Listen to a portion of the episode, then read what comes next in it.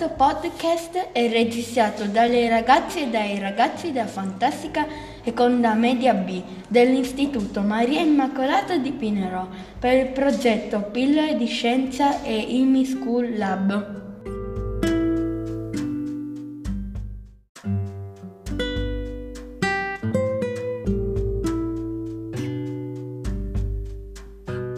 Questo podcast parleremo di alcune malattie del sistema nervoso e di come alcune persone che sono state colpite da questa malattia terribili siano diventate degli esempi di come affrontare le difficoltà della vita.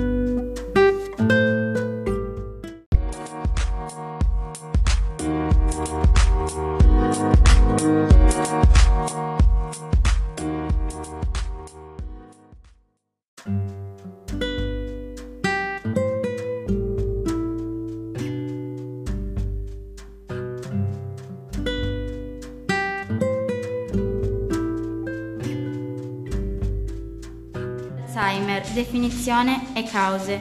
È una malattia neurodegenerativa, è la forma più comune di demenza generativa ed è una delle più frequenti ed è anche una delle malattie più importanti del sistema nervoso centrale. Colpisce le persone in età avanzata. Prende nome dallo scienziato tedesco, tedesco che ha scoperto i sintomi e i segni, Alzheimer Alois. Ogni anno è stato calcolato che i malati di questa malattia sono circa 500.000 persone. Le cause non sono state ancora scoperte essendo una malattia molto complicata e difficile da descrivere.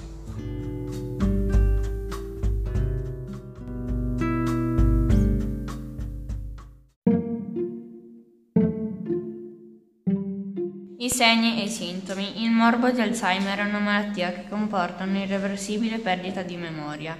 Porta stati d'ansia, cambiamenti di umore, perdita di riconoscimento parentale e di amici e disorientamento spazio-temporale.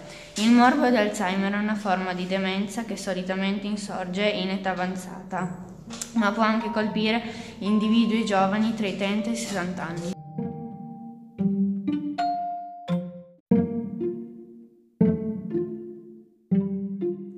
Diagnosi e possibili cure. La diagnosi porta danni cerebrali, non esiste un esame specifico per diagnosticare questa malattia. Le diagnosi si possono fare quando si è in vita e le possibilità sono test neurologici e TAC. Si può fare anche una diagnosi post morte per vedere se si sono create delle placche nel tessuto nervoso, fasce aggrovigliate oppure perdita di cellule nel sistema nervoso. Le cure non si conoscono e di conseguenza non esiste né una terapia né una cura.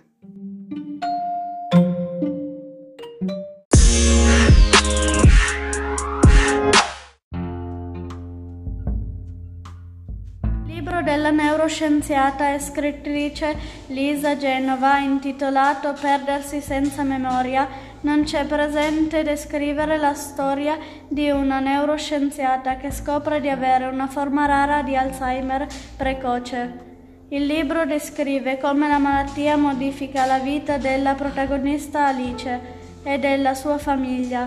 Sulle vicende trattate in questo best seller è stato trattato un film magistralmente interpretato dal Julianne Moore, vincitrice del premio Oscar per questo film.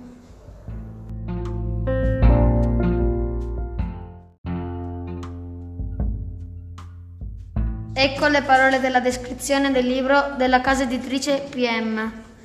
C'è una cosa su cui Alice Hallward ha sempre contato, la propria mente. E infatti oggi, a quasi 50 anni, è una scienziata di successo, inviata a convegni in tutto il mondo, che ha studiato per anni il cervello umano in tutto il suo mistero. Per questo, quando a un'importantissima conferenza, mentre parla davanti a un pubblico internazionale di studiosi come lei, Alice perde una parola. Una parola semplice di cui si conosce benissimo il significato e non riesce più a ritrovarla nel magazzino apparentemente infinito della sua memoria. Sa che qualcosa non va e che nella sua testa sta succedendo qualcosa che nemmeno lei può capire o fermare. La diagnosi inimmaginabile fino ad un momento prima è di Alzheimer precoce. Da allora Alice perderà molte altre parole perdere piano piano i nomi, per primi quelli delle persone che ama, suo marito, i tre figli ormai adulti. Perdere ricordi, ciò che ha studiato, ciò che ha fatto di lei la persona che è. In questo viaggio terribile l'accompagnerà la sua famiglia, il cui compito straziante sarà di stargli vicino, gioire con lei dei rari momenti, luminosi e fugaci, in cui Alice torna a essere Alice e soprattutto di imparare ad amarla in tutto altro modo.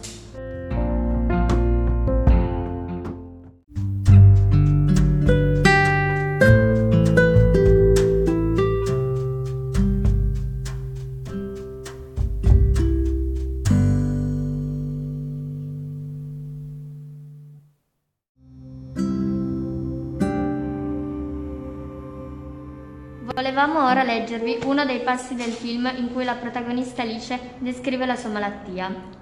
Buongiorno, è un onore essere qui oggi. La poetessa Elizabeth Bishop una volta ha scritto L'arte di perdere non è difficile da imparare, così tante cose sembrano pervase dall'intenzione di essere perdute, che la loro perdita non è un, un disastro. Non sono una poetessa, sono una persona che convive con l'esordio precoce dell'Alzheimer e in quanto tale mi trovo ad apprendere l'arte di perdere ogni giorno. Perdo l'orientamento, perdo degli oggetti, perdo il sonno, ma soprattutto perdo i ricordi. In tutta la mia vita ho accumulato una massa di ricordi che sono diventati, in un certo senso, più preziosi tra tutti i miei averi. La sera in cui ho conosciuto mio marito, la prima volta in cui ho tenuto tra le mani un libro, la nascita dei miei figli, le amicizie che ho fatto, i viaggi per il, mio, per il mondo. Tutto quello che ho accumulato nella vita, tutto quello per cui eh, ho lavorato, con tanto impegno, ora inesorabilmente mi viene strappato via. Come potete immaginare o anche come sapete, questo è atroce, ma c'è ancora peggio.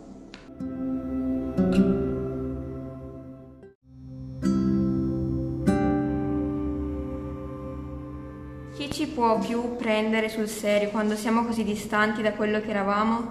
Il nostro strano comportamento, il nostro parlare incespicante cambia la percezione che gli altri hanno di noi e la nostra percezione di noi stessi. Noi diventiamo ridicoli, incapaci, comici, ma non è questo che noi siamo. Questa è la nostra malattia e, come qualunque malattia, ha una causa, ha un suo progredire e potrebbe avere una cura. Il mio più grande desiderio è che i miei figli, i nostri figli, la prossima generazione non debba affrontare quello che io sto affrontando. Ma tornando all'oggi sono ancora viva, so di essere viva, ho delle persone che amo profondamente, ho delle cose che voglio fare nella vita, me la prendo con me stessa perché non riesco a ricordarmi le cose, ma ho ancora dei momenti nella giornata di pura allegria, di gioia. E vi prego non pensiate che io stia solo soffrendo. Seppure sto soffrendo, io mi sto battendo, sto lottando per restare parte della realtà, per restare in contatto con quella che era una volta. Così vivi il momento e quello che mi dico. È davvero tutto quello che posso fare, vivere il momento e non massacrarmi più del necessario per imparare l'arte del perdere. Una cosa che cercherò di conservare è il ricordo di aver parlato qui oggi. Se ne andrà, lo so che se ne andrà, potrebbe essere già sparito domani, ma è talmente importante poter parlare qui oggi, come la mia vecchia ambiziosa me stessa che era tanto affascinata dalla comunicazione. Grazie di questa opportunità, ha un'importanza enorme per me. Grazie.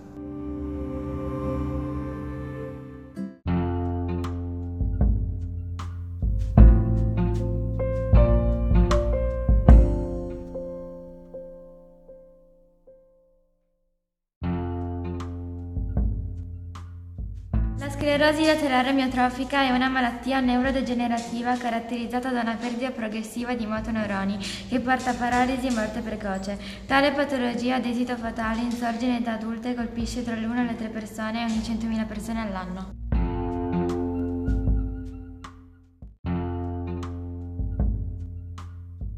La SLA fu scoperta per la prima volta nel 1869 dal neurologo francese Jean Martin, ma ottenne l'attenzione internazionale nel 1939, quando fu colpito un giocatore di baseball.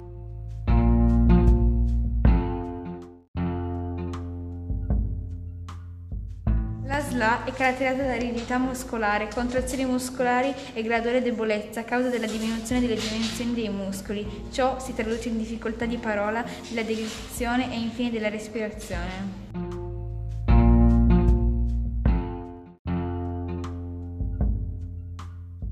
La SLA colpisce solitamente persone di età compresa tra i 40 e i 70 anni. Tuttavia, la malattia può colpire anche persone tra i 20 e i 30 anni.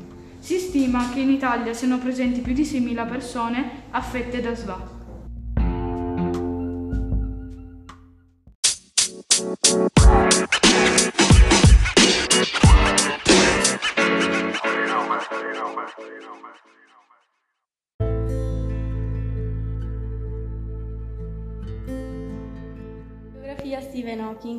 Stephen Hawking nacque a Oxford l'8 gennaio 1942, è figlio dello scienziato Frank Hawking.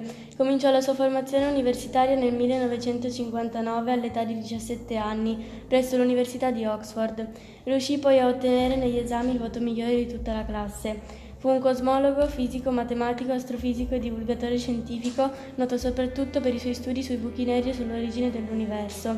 Dopo aver preso la laurea con lode in scienze naturali, cominciò il suo lavoro al Trinity Hall nel 1962. All'epoca gli argomenti più dibattuti riguardavano l'origine dell'universo e del Big Bang e nel 1965 li analizzò nella propria tesi di laurea. Nella sua vita si occupò anche di divulgazione con la stesura del suo best seller Dal Big Bang ai buchi neri che pubblicò nel 1988.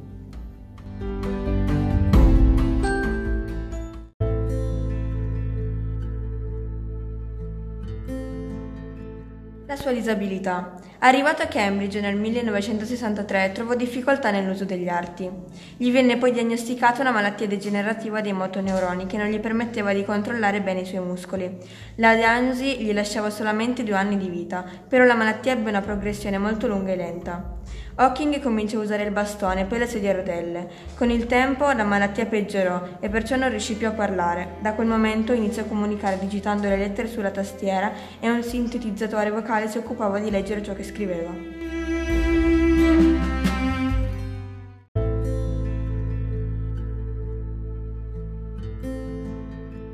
Quanto riguarda la vita privata, Hawking si sposò ed ebbe tre figli con la prima moglie Jane Wilde che gli fece da infermiera. Negli anni Ottanta arrivò poi Ellen Mason che, gli, che, viene, che, venne assunta come sua infermiera e badante. Tra loro due nacque un amore così forte che lasciarono entrambi i loro coniugi per poter stare insieme.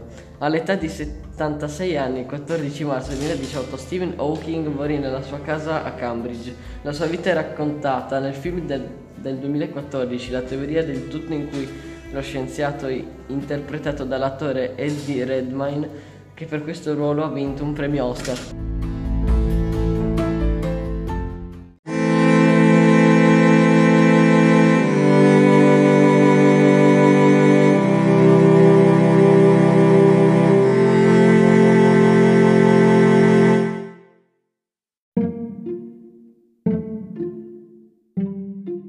Adesso vi raccontiamo la storia di Lou Gehrig. Lou Gehrig è nato in una famiglia di emigranti tedeschi nel 1903 a New York. Era una famiglia molto povera, ma lui riuscì comunque ad avere una vita normale, andando a scuola e soprattutto giocando a baseball. Nel 1923 firmò un contratto con i New York Yankees, giocò 2130 partite consecutive. Negli anni seguenti divenne molto importante per la sua squadra. Fu uno dei più bravi giocatori di baseball del mondo, ma nel 1939 gli venne diagnosticata la SLA, quindi fu costretto a ritirarsi. Il 4 luglio 1939 divenne Lou Gehrig Day.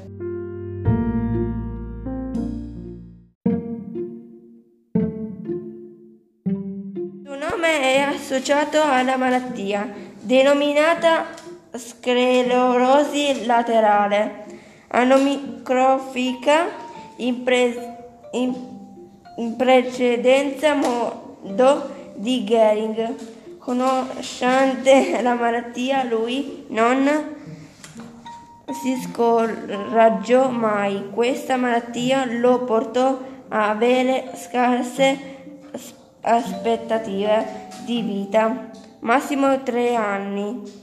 Lo, il terzo, terzo giorno fece un discorso in modo interno, come un uomo che andava incontro alla morte.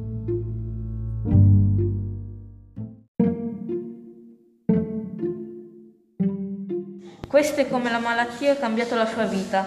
Passò gli ultimi mesi di vita come impiegato nel comune di New York ed entrò per l'ultima volta nello Yankee Stadium e quando entrò disse questa frase a tutte le persone presenti.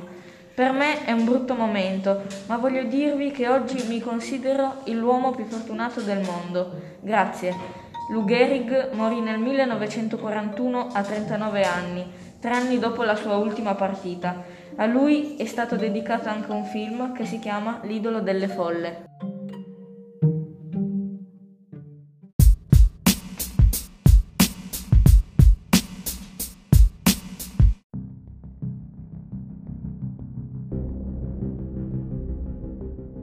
La malattia di Ezzo-Bosso. Definizione: La neuropatia motoria multifocale colpisce i nervi motori risparmiando invece quelli sensitivi, cioè quelli che trasmettono le informazioni perce- percepite dagli organi di senso del sistema nervoso centrale. La conseguenza è una difficoltà nell'invio degli impulsi elettrici che permette ai muscoli di muoversi. Le cause eh, della neuropatia motoria multifocale non sono ancora del tutto chiare. Se la frequente presenza di anticorpi con alcune molecole del nervo, in particolare i gangliosidi, e l'ottima risposta dei pazienti alla, alla terapia con i, le, immugo, le immunoglobuline suggeriscono che la malattia sia causata da un'anomala risposta del nostro sistema immunitario contro il nervo periferico.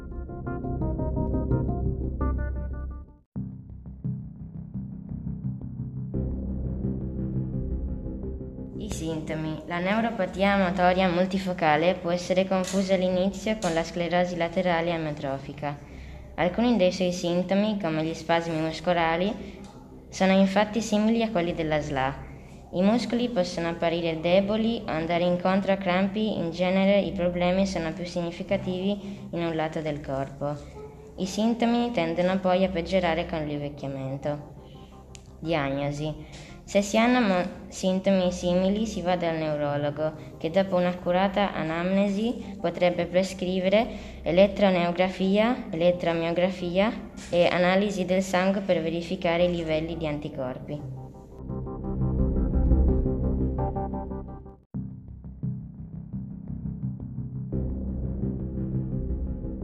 Possibile cura. Se i sintomi sono molto lievi è possibile che non ci sia bisogno di alcun trattamento. In altri casi può invece essere necessaria l'assunzione per via endovenosa di immunoglobuline, un trattamento che nella grande maggioranza dei casi permette di stare meglio già dopo una o due settimane, ma il cui effetto solitamente diminuisce dopo, dopo 3-4 settimane. Se, se, per cui va ripetuto continuamente. Se il trattamento con immunoglobuline non risultasse efficace, potrebbe essere prescritto un farmaco, la ciclofosfamide.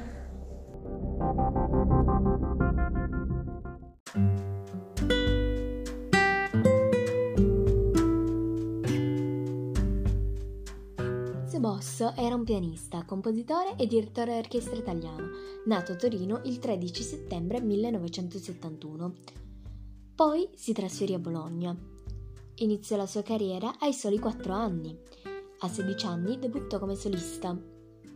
Nel 2011 affrontò un delicato intervento chirurgico per un tumore al cervello e dopo gli fu diagnosticata una malattia neurodegenerativa.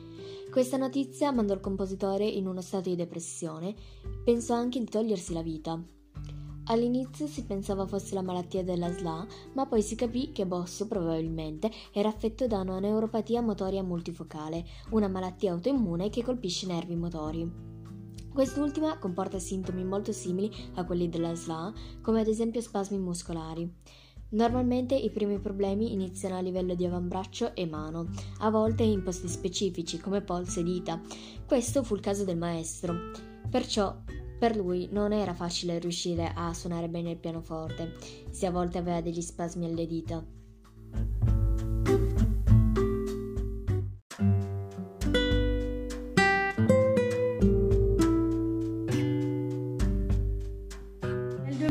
2015 andò a Sanremo e grazie a Carlo Conti il pubblico televisivo lo conobbe e si innamorò subito di questo personaggio. Aveva sempre il sorriso sulle labbra ed è stato forse uno dei motivi che non l'ha sottratto alla vita un po' di tempo fa. Nel 2019 smise di suonare il pianoforte, Poi disse alla gente che continuava a chiedergli di suonarlo. Se mi volete bene, smettetemi di chiedermi di mettermi al pianoforte e suonare. Non sapete la sofferenza che mi provoca questo, perché ho due dita che non rispondono più bene, come una volta, ai miei comandi. Il maestro Ezio ha superato questa difficoltà grazie alla musica. Essa gli dava tutto quello di cui aveva bisogno.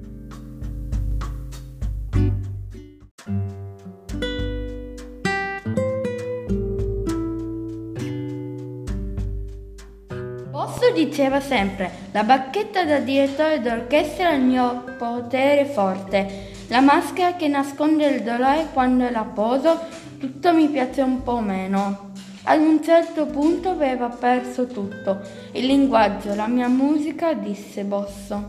La musica lo aiutava nei momenti peggiori e riusciva sempre a tirarlo un po' su di morale. Per colpa della malattia Ezio Bosso perde 40 kg. Il direttore d'orchestra si spegne il 15 maggio 2020 a Bologna all'età di 48 anni. Nella sua vita vinse tanti premi e riconoscimenti.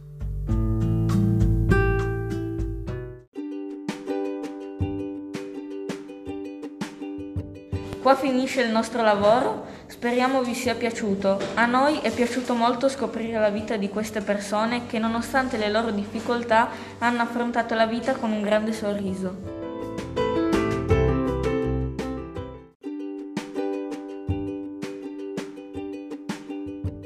Per ascoltare altri podcast iscrivetevi al nostro canale e mettete mi piace e condividete. Grazie. Oh, thank you.